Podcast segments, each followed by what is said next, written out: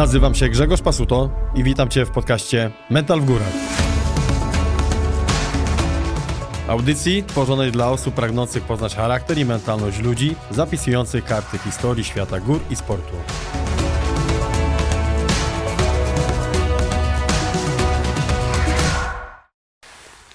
Można? Dbam o imidż.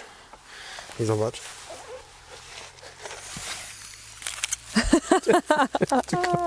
Ciasteczko, na później. No, tylko jedno niestety. Można. Dobry. Dzień dobry. Mental w górach, Magdalena Michna, Grzegorz Pasuto, a chyba bardziej znani jako Paris Adventure. E, Dzisiaj e, taka mała zamiana ról, chociaż Grzesiek powiedział, że on też będzie z chęcią zadawał mi pytania, więc tym odcinkiem rozpoczynamy e, serię ekspercką o nazwie e, Herbatka w całoroczniku. Ale wiesz, miałem, miałem taki sam e, pomysł na tytuł. Herbatka w całoroczniku. Taka nazwa playlisty. Zgapiłaś to ode mnie. Ale okej, powiedzmy, że ty jesteś pierwsza. Słuchajcie, jest herbatka, jak najbardziej, z goździkami, z cynamonem, z miodem, imbirem, pomarańcz yy, rzuciłem i, i cytrynkę. I, No i, tak, i lekką dozę miłości. lekką dozę miłości. I to chyba te barany, które są obok nas, a które wam potem wrzucimy, yy, bo one też chcą być w podcaście. Tak, zrobimy Wam stawkę, bo ewidentnie nasze zwierzęta mają parcie na szkło. E, ale. y, Większe niż my. nie, nikt nie ma większego niż my. Mów za siebie.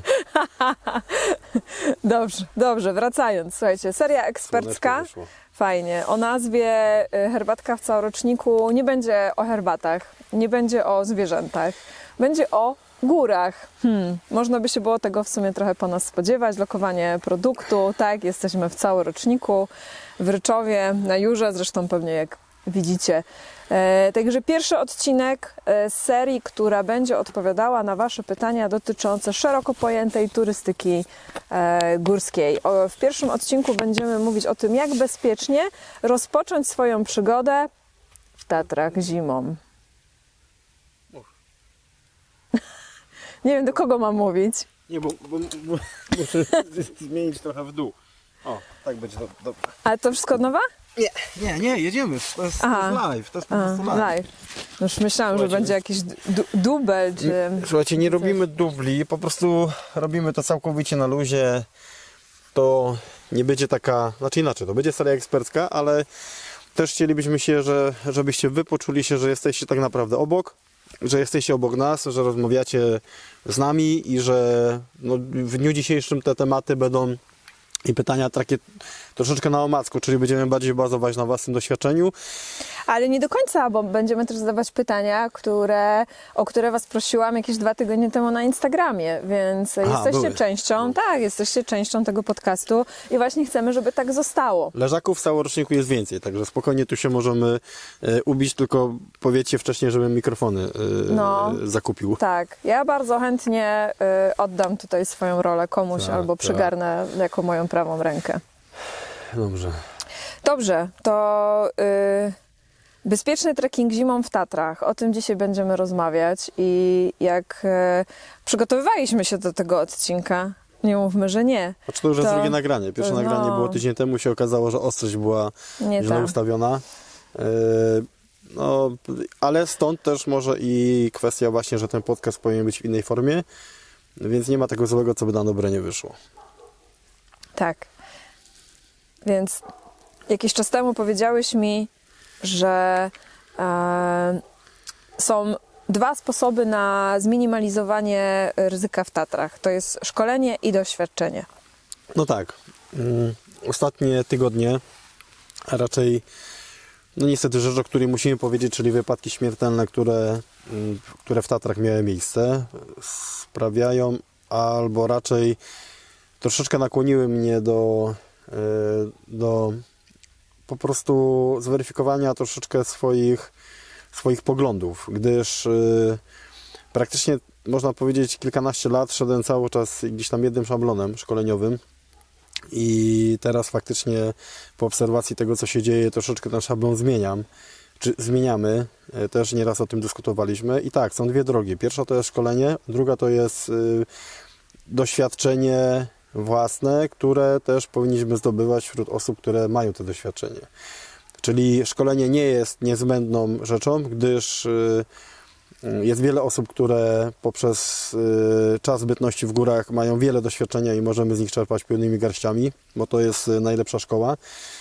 Natomiast też widzimy, że w ciągu ostatnich dwóch lat i też po swoich szkoleniach, że ilość tych chętnych na szkolenie jest coraz to większa. I, no i tu pojawia się drugi problem, o którym też dyskutowaliśmy.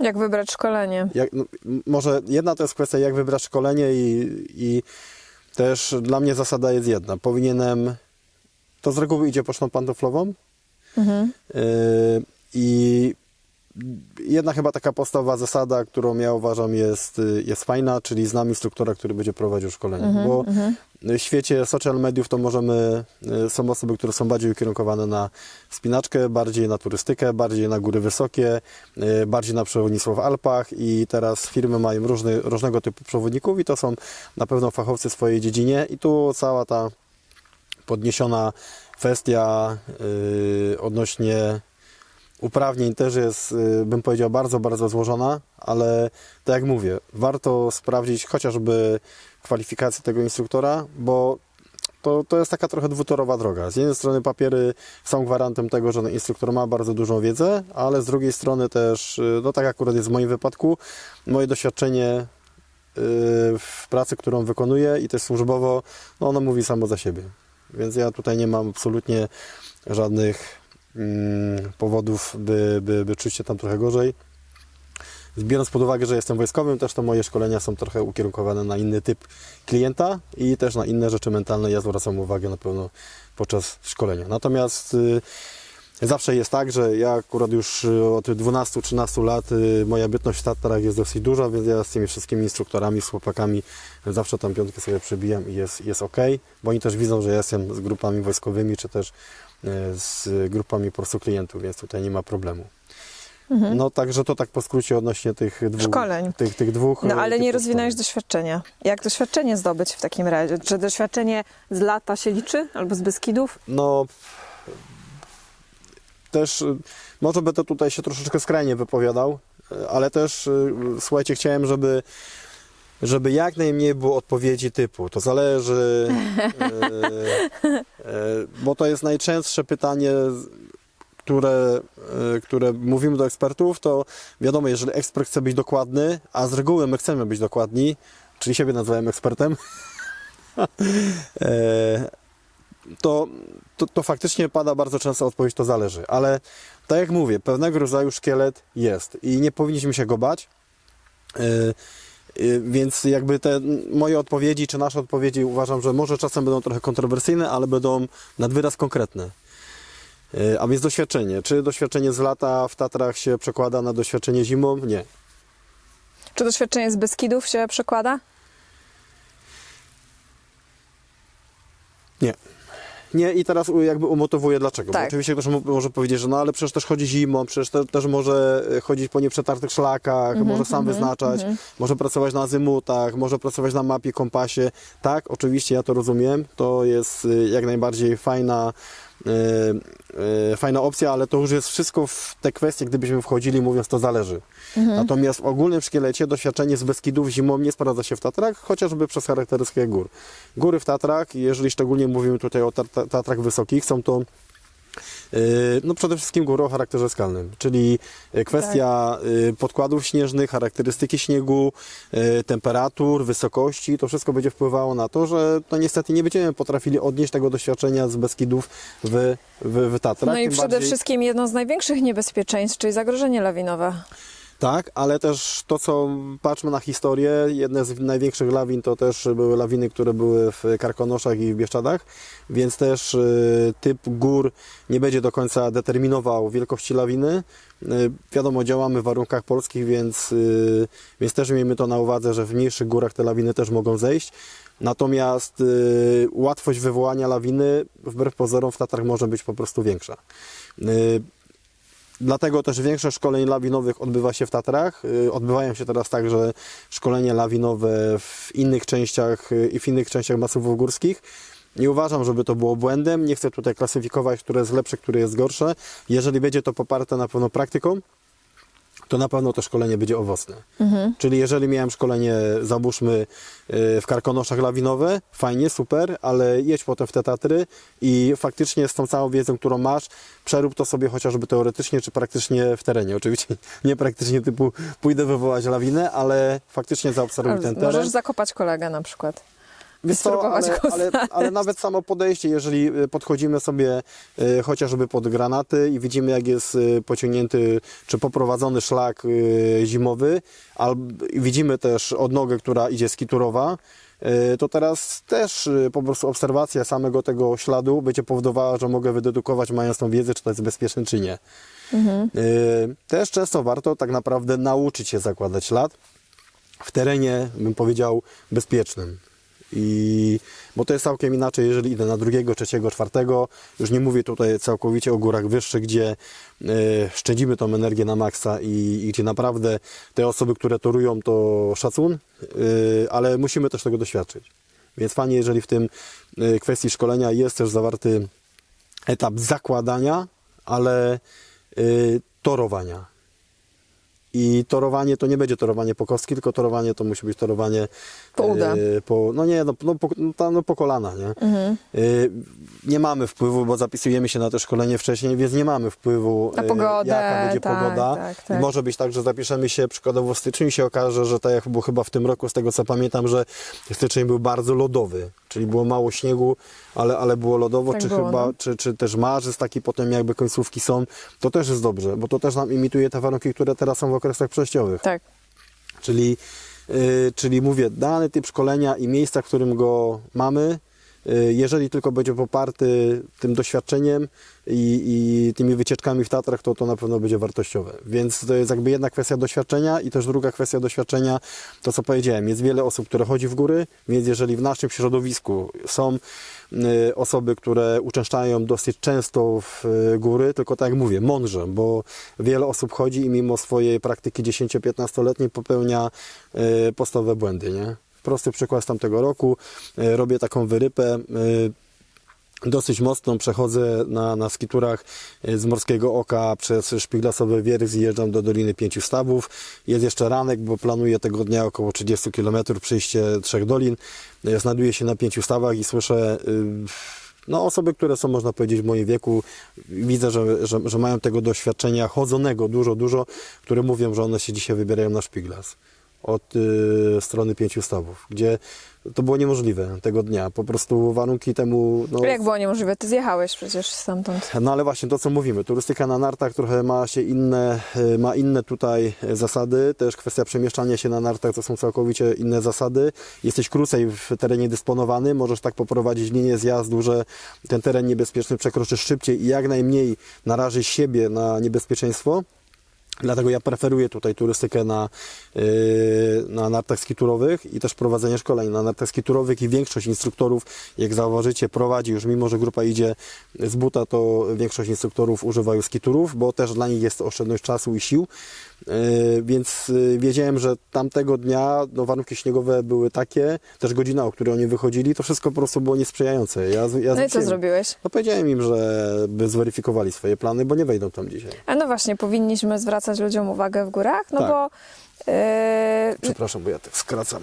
Nie wiem, czy to już jest czas na Knopersa? A właśnie powiedz mi tak, yy, właśnie ty mi zadajesz pytanie, ale powiedz mi ty swoim doświadczeniem, jesteś osobą, która była w Alpach już kilka razy, masz kilka czterotysięcznikach, czterotysięczników, byłaś na Blanku i teraz y, powiedz, y, czy ty uważasz, że powinno się zwracać uwagę ludziom?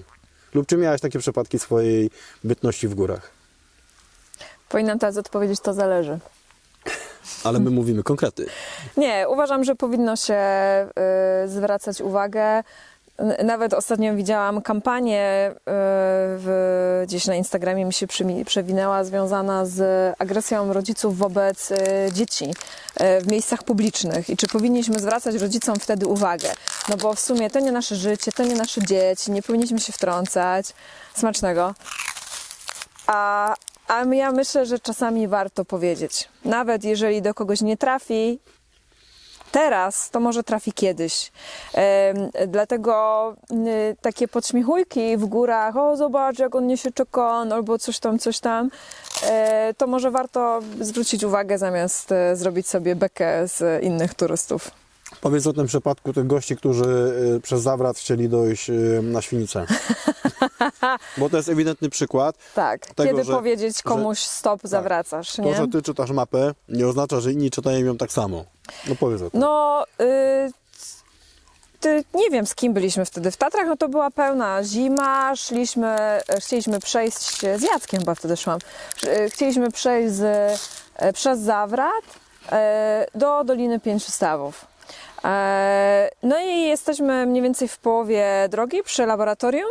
No i widzę dwóch gości, którzy, no to widać, słuchajcie, czy ktoś ma specjalistycz, specjalistyczny sprzęt, czy ktoś ma dobre buty, że w tym plecaku jest na tyle, że mamy, jest prawdopodobieństwo, że ktoś tam ma raki, gdzie ja już w ogóle szłam w rakach, oni jeszcze nie.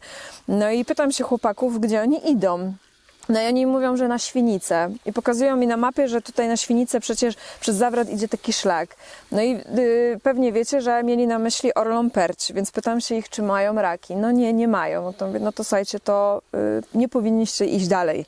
Ja mówię, szlak, o którym mówicie, jest zimą bardzo niebezpieczny, tylko i wyłącznie dedykowany osobom doświadczonym, przeszkolonym, którzy operują na, na sprzęcie. Oni nie mieli żadnego sprzętu, więc nawet podejście na zawrat jest w tym momencie niebezpieczne, więc powiedziałam i zawrócili. Mam nadzieję, że Ale żyją. mie- mieli fantazję.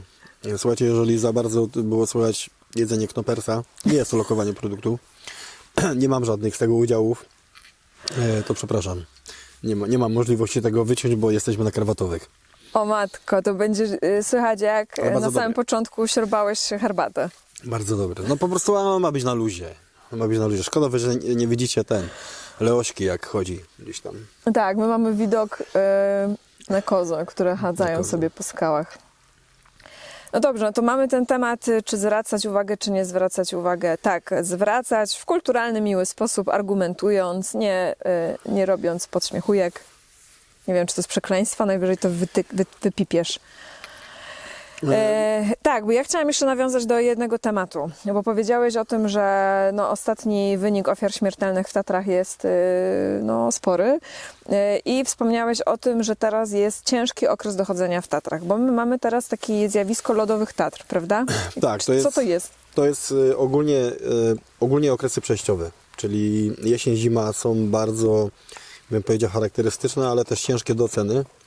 Dla osób, które tam bardzo często bywają, wiedzą jak się do tego przygotować. To znaczy południowe, tak było, we wrześniu było bardzo duże opady śniegu, spowodowało to y, pewną warstwę śniegową w formacjach skalnych, co to spowodowało, że potem, gdy była duża ekspozycja słoneczna, przez kilkanaście dni nie było już dalszych opadów, czyli ten śnieg stopniał, no i po prostu robił się typowy lód, prawda? Te temperatury już troszeczkę zeszły.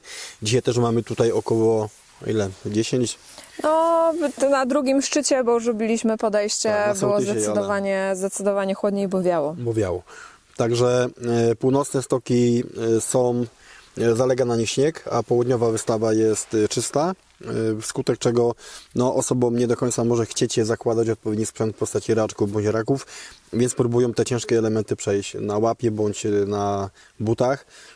No i niestety kończy się to tragicznie. Ale tego, tej, tego, tej lodowej powierzchni na skalę bardzo często nawet nie widać. Tak. My kładąc tam stopę, nawet nie zdajemy sobie sprawy, że właśnie położyliśmy stopę na lód. Dokładnie, szczególnie w godzinach właśnie porannych i gdzieś tam potem wieczornych, gdy te temperatury schodzą i nie ma już tam ekspozycji lub chociażby samej wyższej temperatury, bo w ciągu dnia oczywiście ta temperatura się zwiększy, no to jest to ciężkie do oceny, ale to jest znowu kwestia tutaj takiego doświadczenia, że jeżeli czy koniecznie wtedy muszą być e, te stoki o przykładowo wystawie północnej? Prawda, tu chodzi o to, że znowu, jeżeli ktoś ma doświadczenie i planuje e, jakieś przejście, to nie robię wtedy ambitnych przejść, bo wiem, że przykładowo mam słabsze umiejętności, albo nie mam tego sprzętu. E, nie wiem, nie będę chwytał łańcucha na, na, na Orlej Perci, albo się potem, no, sam, samo trzymanie łańcucha na Orlej Perci to jest mało. Musi być kontakt dobry, podłoża pod nogami i tak samo tutaj operowanie rękami właśnie na łańcuchu, czy y, pomagając sobie chwytem na skalę. Więc jeżeli bazujemy tylko na tym, że nogi mi lecą, a ja trzymię się na skalę, no to, to nie będzie się dobrze kończyć. I tu i, i słuchajcie, tutaj te, te okresy przejściowe, one ja tylko tak mogę powiedzieć, y, nie róbmy ambitnych przejść. Nie, nie róbmy ambitnych przejść. O ile marzec, kwiecień pod kątem, zauważcie, jest bardzo dobry pod kątem przejść skiturowych i wtedy idą wszystkie rekordy, bo przede wszystkim dzień jest dłuższy, w wyższych partiach jest śnieg i y, ale to nie są idealne warunki śniegowe, bo, bo często te warunki śniegowe pozostawiają wiele do życzenia, ale jest to dobry okres do robienia rekordów prze- prędkości, przejść e, jakichś tutaj technicznych. Jest tutaj nie ma problemu, o tyle jeżeli nasz poziom umiejętności jest taki średni, to po prostu nie róbmy tutaj ambitnych planów. To będzie bezpieczniejsze. Lepiej wrócić całym, zdrowym i, i, i coś tam pochodzić, niż po prostu walczyć e, z siłami natury, z którymi nie wygramy. A ambitne plany zimą najlepiej zaczynać w nocy? W nocy nie, e, znaczy Zimą, zimą? tak. Znaczy jak w nocy? No, no nie wiem, trzecia, czwarta? Ambitne plany, chcemy wejść na rysy, przejść przez szpigla, zrobiliśmy takie wyzwania, tak? No to, to tak, tylko że to co mówimy, to już y, też y, wiesz, to jest jakby no nie będę tutaj mówił, że to zależy, bo, y, bo, bo tak, jeżeli chodzi o kwestię nie tylko jednego szczytu, czyli przejście przykładowo dwóch dolin, to tak. Tak. No to piąta już powinniśmy być na dole na Kuźnicę. No. Czy tam na, na Palenicy już uderzać No poza tym te warunki pokrywy śnieżnej w nocy są dużo bardziej stabilne niż w ciągu dnia. Tak. No, no tak, no to Łatwiej jest, się chodzi, ten zamrożony lód.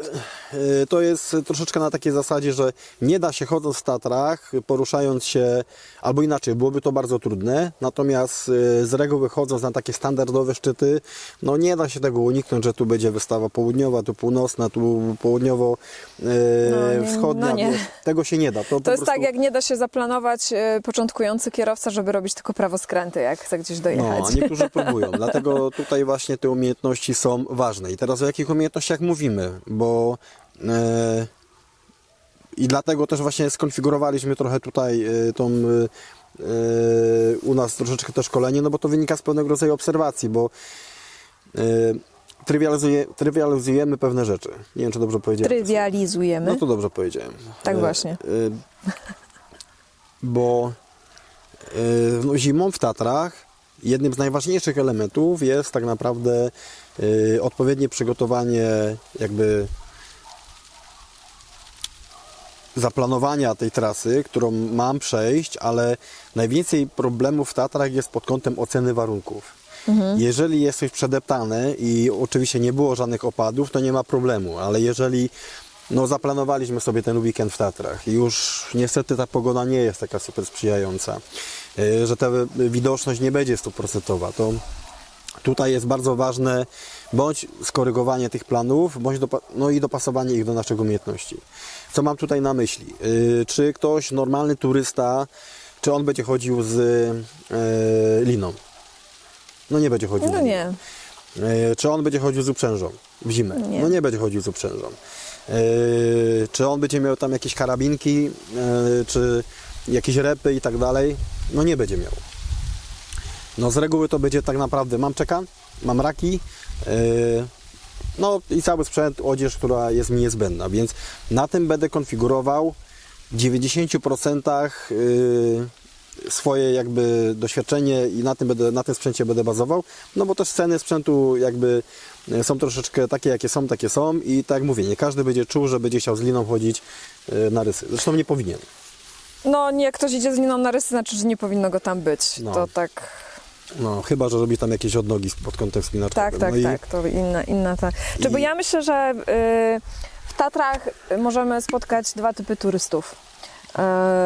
Y, już nawet nie turystów w tym momencie, tak? Ale to są osoby, które chcą bezpiecznie poruszać się po szlakach turystycznych i to są osoby, Dokładnie. które y, chcą się wspinać, e, drogami wspinaczkowymi, masło maślane, no ale chcą się wspinać. I teraz to my decydujemy, jaka jest nasza droga. Jeżeli ja już na Dreptacze i wstępie... wspinacze. Tak, no, dreptacze i wspinacze. Jeżeli ja już na tym momencie wiem, że y, Jura mnie przerasta, że nie będę chciała chodzić, wchodzić na mnicha, nie będę chciała robić dróg wspinaczkowych, to czy y, wszelkie operacje na sprzęcie y, wspinaczkowym są mi potrzebne? No, no nie.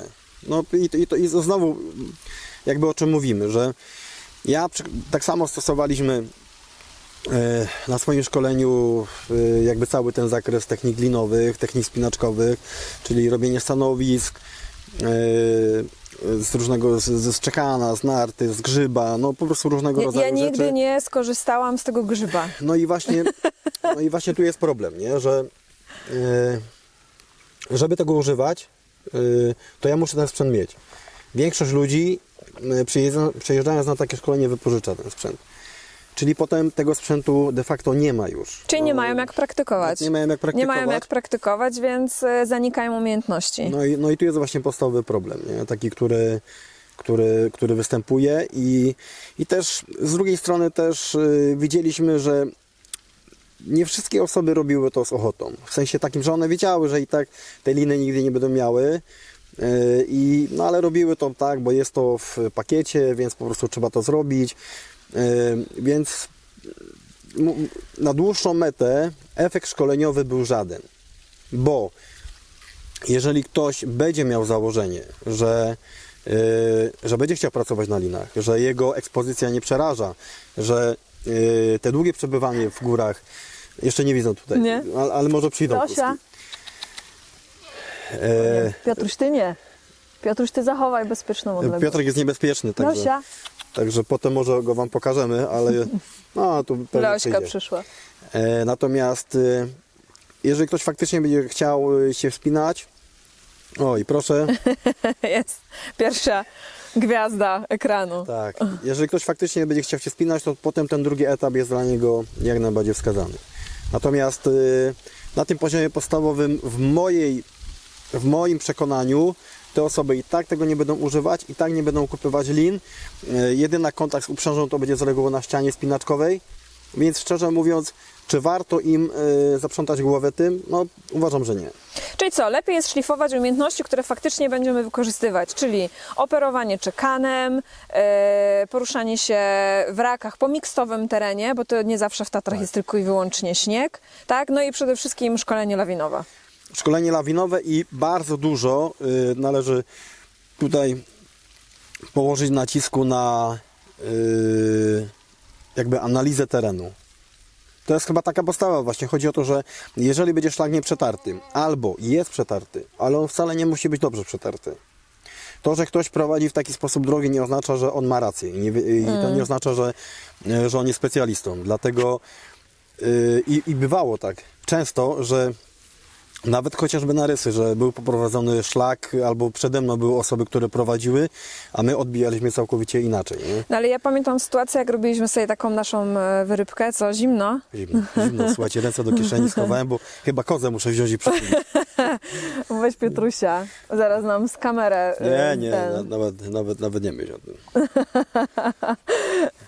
E, Pamiętam sytuację, w której robiliśmy sobie taką wyrybkę, że robiliśmy rysy, szpiglas Mhm. i później jeszcze chcieliśmy przejść przez zawrat na murowaniec. Tak. No ale y, y, zrobiliśmy te rysy, przeszliśmy w... To od nowa zacząć tą historię? E, Którą? Tą z szpiglasem? A czemu ja? Nie, czy ja mam zacząć od nowa? No, no, od nowa. Tak? Y, Pamiętam taką sytuację, w której robiliśmy wyrybkę zimą. Miały być rysy, szpiglas, zawrat i zejście do murowańca. Y, Zaczęliśmy już z rysów, zaczęliśmy podchodzić y, pod szpiglas i zaczęło się robić ciemno. I gdyby nie to, że był z nami Grzesiek, ja wiedziałam, że ja mogę po prostu w ciemno za nim iść, jak ta owca, jak ten baran, po prostu podążać za swym pasterzem, to y, raczej nie zdecydowałabym się iść dalej. Zawróciłabym ze względu na to, że ta droga na szpigle z zimą była poprowadzona zupełnie inaczej niż rok wcześniej zimą, więc mój błędnik zwariował.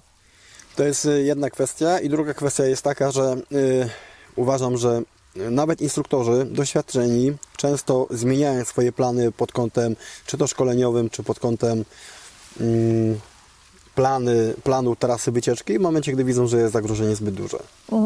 To jest e, to jest ta umiejętność, którą właśnie Wy powinniście posiąść na, na szkoleniu, kiedy ja mogę iść do góry, a kiedy mam No odpuścić. właśnie, kiedy I to jest- powiedzieć sobie stop? Tego się uczymy na Wiesz co? szkoleniu, czy w jakim stanie intuicyjnie jesteśmy sobie powiedzieć, o nie, nie, to już jest za dużo, nie? Nie, pewne, znaczy pewne sztywne zasady uzyskujemy na szkoleniu. Czyli są pewne sztywne zasady, które powinny y, być i których nie powinniśmy ich naruszać. Y, i, Czy one są szybkie do powiedzenia i możesz je zdradzić teraz, czy to już jest dłuższa analiza i No, nie chcemy aż znaczy- tak głęboko w to iść? Nie, m- możemy tak y, pokrótce tylko Mhm. powiedzieć. Jeżeli mówimy tutaj o warunkach zimowych, jest trójka lawinowa, nie idę powyżej schronisk. Mhm. Po prostu, no nie idę, nie?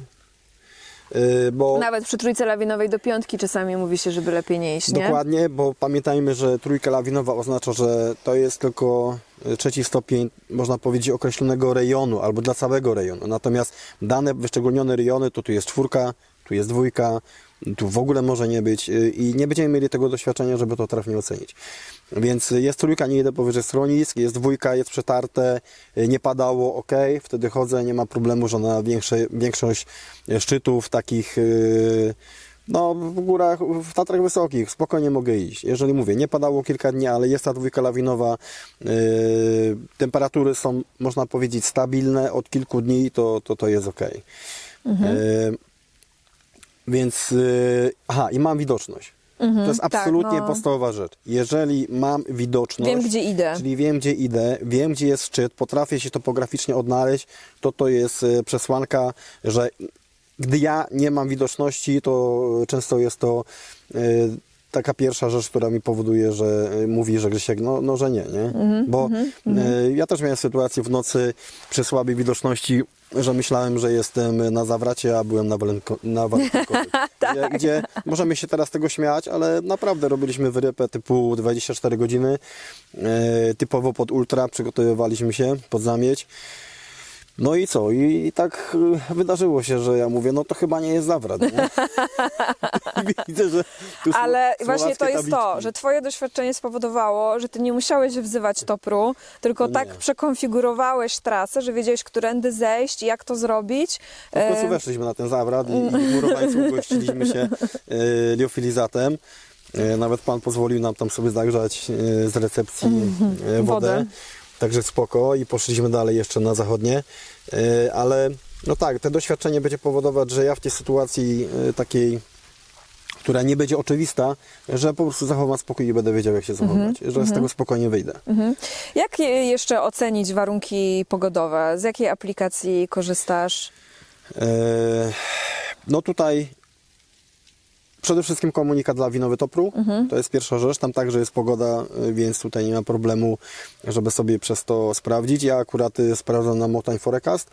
I jeżeli idę przykładowo w rejon Kościelca, to wrzucam Kościelec. Jeżeli idę y, w rejon tam Palenicy, gdzie będę szedł w rejon tutaj Morskiego Oka, sprawdzam na Rysach, tak, bądź na Mnichu. Więc y, i sprawdzam pogodę na y, wysokości szczytowej, czyli na szczycie i tak samo na niższym poziomie, bo tam jest taka opcja. Więc E, Tutaj Mountain Forecast się sprawdza, Meteo Blue, jest kilka jeszcze innych portali i stron, z których możemy korzystać. Warto, znaczy ważne, żeby to sprawdzić. Nie tylko pogodę do przodu, ale pogodę też do tyłu. Czyli jeżeli jest e, poniedziałek i ja wiem, że jadę w weekend, to ja już sobie obserwuję tą pogodę. Ja już sobie sprawdzam od początku tygodnia, Właśnie to co jest tam się ważne, dzieje. co tak. powiedziałeś, że nie tak. patrzymy tylko do przodu, ale to, co się zadziało przez ostatnie 3-4 Tak. dni. Patrzę sobie komunikat y, lawinowy, co tam się dzieje, nie? Y, większość ma zalekowany gdzieś tam Tatromaniaków i inne y, portale, które też powodują, że ludzie gdzieś tam chodzą i wrzucają zdjęcia. I to też jest fajna informacja, jeżeli y, spojrzymy sobie, że o, ktoś przykładowo jest na Kościelcu i sobie patrzę przykładowo, że, że ile tego śniegu jest, jak to wygląda. Jakoś, jakąś tą informację nam da, więc... Y, pogoda, komunikat lawinowy y, wcześniej i to da nam gwarant tego, że prawdopodobnie przy dobrych y, warunkach pogodowych osiągniemy swój cel. Bezpiecznie. Dobra, dajmy trochę więcej mięsa naszym widzom i słuchaczom. E, Schabowego. Zaczynam, dajmy schabowego. Zaczynam swoją przygodę z y, Tatrami zimą. Od czego powinnam zacząć zakupy? Słuchajcie, przenosimy się na dół i to jest właśnie po lewej, to jest kto? Magda? Zosia Leosia, a tam jest Piotrek Baran. i Klaudii. Jak Piotrek Baran jest z tyłu, to trzeba uważać. Tu jest Klaudii. Także, także to są nasze wspólne zwierzaczki, ale lecimy na dół, bo jest zimno. Muzia? To podążyliśmy za słońcem. Zaczyna nam się robić zimno. Mamy, y, patrząc na y, kąt padania z promieni słonecznych, jakieś 15 minut. Także Także nagramy to. Nagramy jeszcze 15 minut. Ale to dobrze, bo nie będzie dla Was za długo, także tak akurat na jakąś krótszą jednostkę treningową. Tu jest tak, tak. palenisko. Żadnej kiełby nie ma, koty zjadły. Yy, dajmy ludziom jeszcze trochę takiego mięsa, Grzesiu, yy, bo mnie to zawsze, jako, jak zaczynałam chodzić po Tatrach, to mnie to zawsze najbardziej yy, intrygowało. W jaki sposób kompletować ubrania pod turystykę zimową w Tatrach? Od czego zacząć? No nie każdy ma luźne 5 tysięcy, żeby sobie wydać na wszystko, nie? A tyle by trzeba było i jeszcze by brakło. No, pewnie tak. Więc od czego zacząć? Co jest priorytetem? Priorytet w Tatrach zimą to są buty. Buty to jest pierwsza rzecz, no oprócz oczywiście doświadczenia, no, ale mówimy tutaj o odzieży, czyli buty to jest pierwsza rzecz, która, na którą nie warto szczędzić, i, ale którą trzeba dobrać do aktywności pozostałego sprzętu, który mamy. Bo to jest troszeczkę tak, jeżeli e, jesteśmy na początku zakupów, nie mamy jeszcze raków, to wtedy kwestia, czy kupujemy buty pod automaty, czy pod półautomaty, czy pod raki paskowe jest tutaj do rozważenia. Dobry sprzedawca powinien nam to dobrać, w zależności od tych potrzeb, ale możemy trafić, że e, no, sprzedawca nie będzie chciał się wypytywać o nasze doświadczenie i gdzie będziemy chodzić. Więc moje założenie jest takie, że jeżeli planuję e, przez najbliższe parę lat chodzić po Tatrach i po utartych szlakach, to kupuję buty pod, e, pod raki paskowe. Ale większość butów y, takich już na trekking zimą, chcesz iść do środka? Nie, Większość butów na trekking y, zimą jest już pod półautomaty. Jak sobie popatrzysz na najbardziej popularne marki, to większość tych butów jest już dedykowana pod półautomaty. Tak, tylko teraz tak. Yy, o co chodzi? Buty o dosyć dużej skali sztywności będą średnio nam się sprawdzały w Beskidach. I no, jest, to jest to po prostu uzależnione od kątu podejścia, od, od terenu, od, od tych wszystkich. No, Tatry są inne niż Beskidy, niż Karkonosze, więc teraz znowu, czy ja przeniosę się całkowicie w Tatry? I czy ta moja wizyta w Tatrach, czy moje wizyta w górach to zawsze będą Tatry, czy tak naprawdę będę korzystał też z innych gór? No bo te, te raki e, w takich górach jak Beskidy i każdy inny masyw górski, one się nadadzą. Dlatego też, no też przecież e, teraz jak byłem w Karakorum, to większość szerpów to miało albo Klapki, sandałki. nie, nie, mówimy o sz- szerpach, o hapsach. To podchodząc do góry, to miało albo mm, raki paskowe, no albo półautomaty. Y, niewielu miało automaty, wbrew pozorom, bo więc to też kwestia przerostu formu nad treścią. Y, Jeżeli decyduję się, że y, nie będę poruszał się po technicznych elementach mixtowych, że tak jak mówię, w większości to będą Tatry zachodnie, Tatry wysokie, po szlakach, to uważam, że tutaj y, but o troszeczkę większej charakterystyce, ale nie typowo pod Beskid, ale gdzie, gdzie ta podeszwa będzie już odpowiednio twarda, ale nie będzie to, bym powiedział, skała, tak? Buty pod automaty z reguły mają bardzo twardą podeszwę. Wynika to z tego, że my często pracujemy na przednich częściach raków. Z tego względu im twardsza podeszwa, tym odciążam bardziej e, układ mięśniowy. im ta podeszwa będzie miększa, tym, Tym bardziej będę ja musiała napinać łydkę, żeby Dokładnie. wbić ten przód łydkę, stopy. stopę i, i to po prostu jest zmęczenie. No, na tym słynnym lodzie pod zawratem, jak ktoś próbuje w yy, rakach yy, paskowych yy, elementy, takie szkolenia zrobić, to ciężko to się robi. Mhm, Nie? To, no, z- zaznajomi się, ale to będzie ciężko. Więc tak jak mówię, to jest uzależnione od tego, jakie będą te moje aktywności.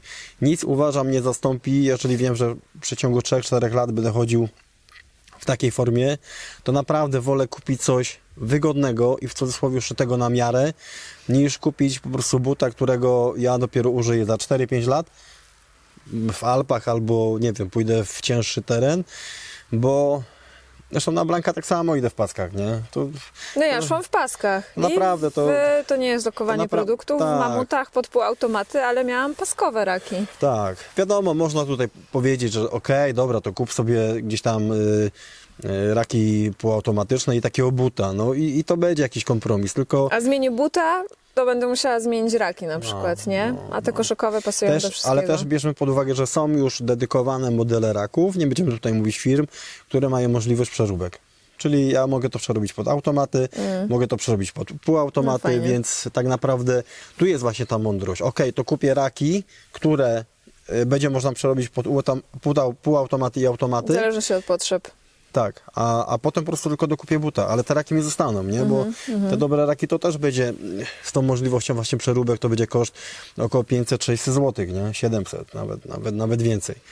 Znaczy, jeżeli chodzi o y, raki, czekan, y, to ja myślę, że powinniśmy nagrać osobny odcinek, Tak, bo to jest zbyt złożony temat, żeby go poruszać teraz. tak, i te, ale tylko... Zobacz, tam rośnie grzyb pod tą ale- ławką.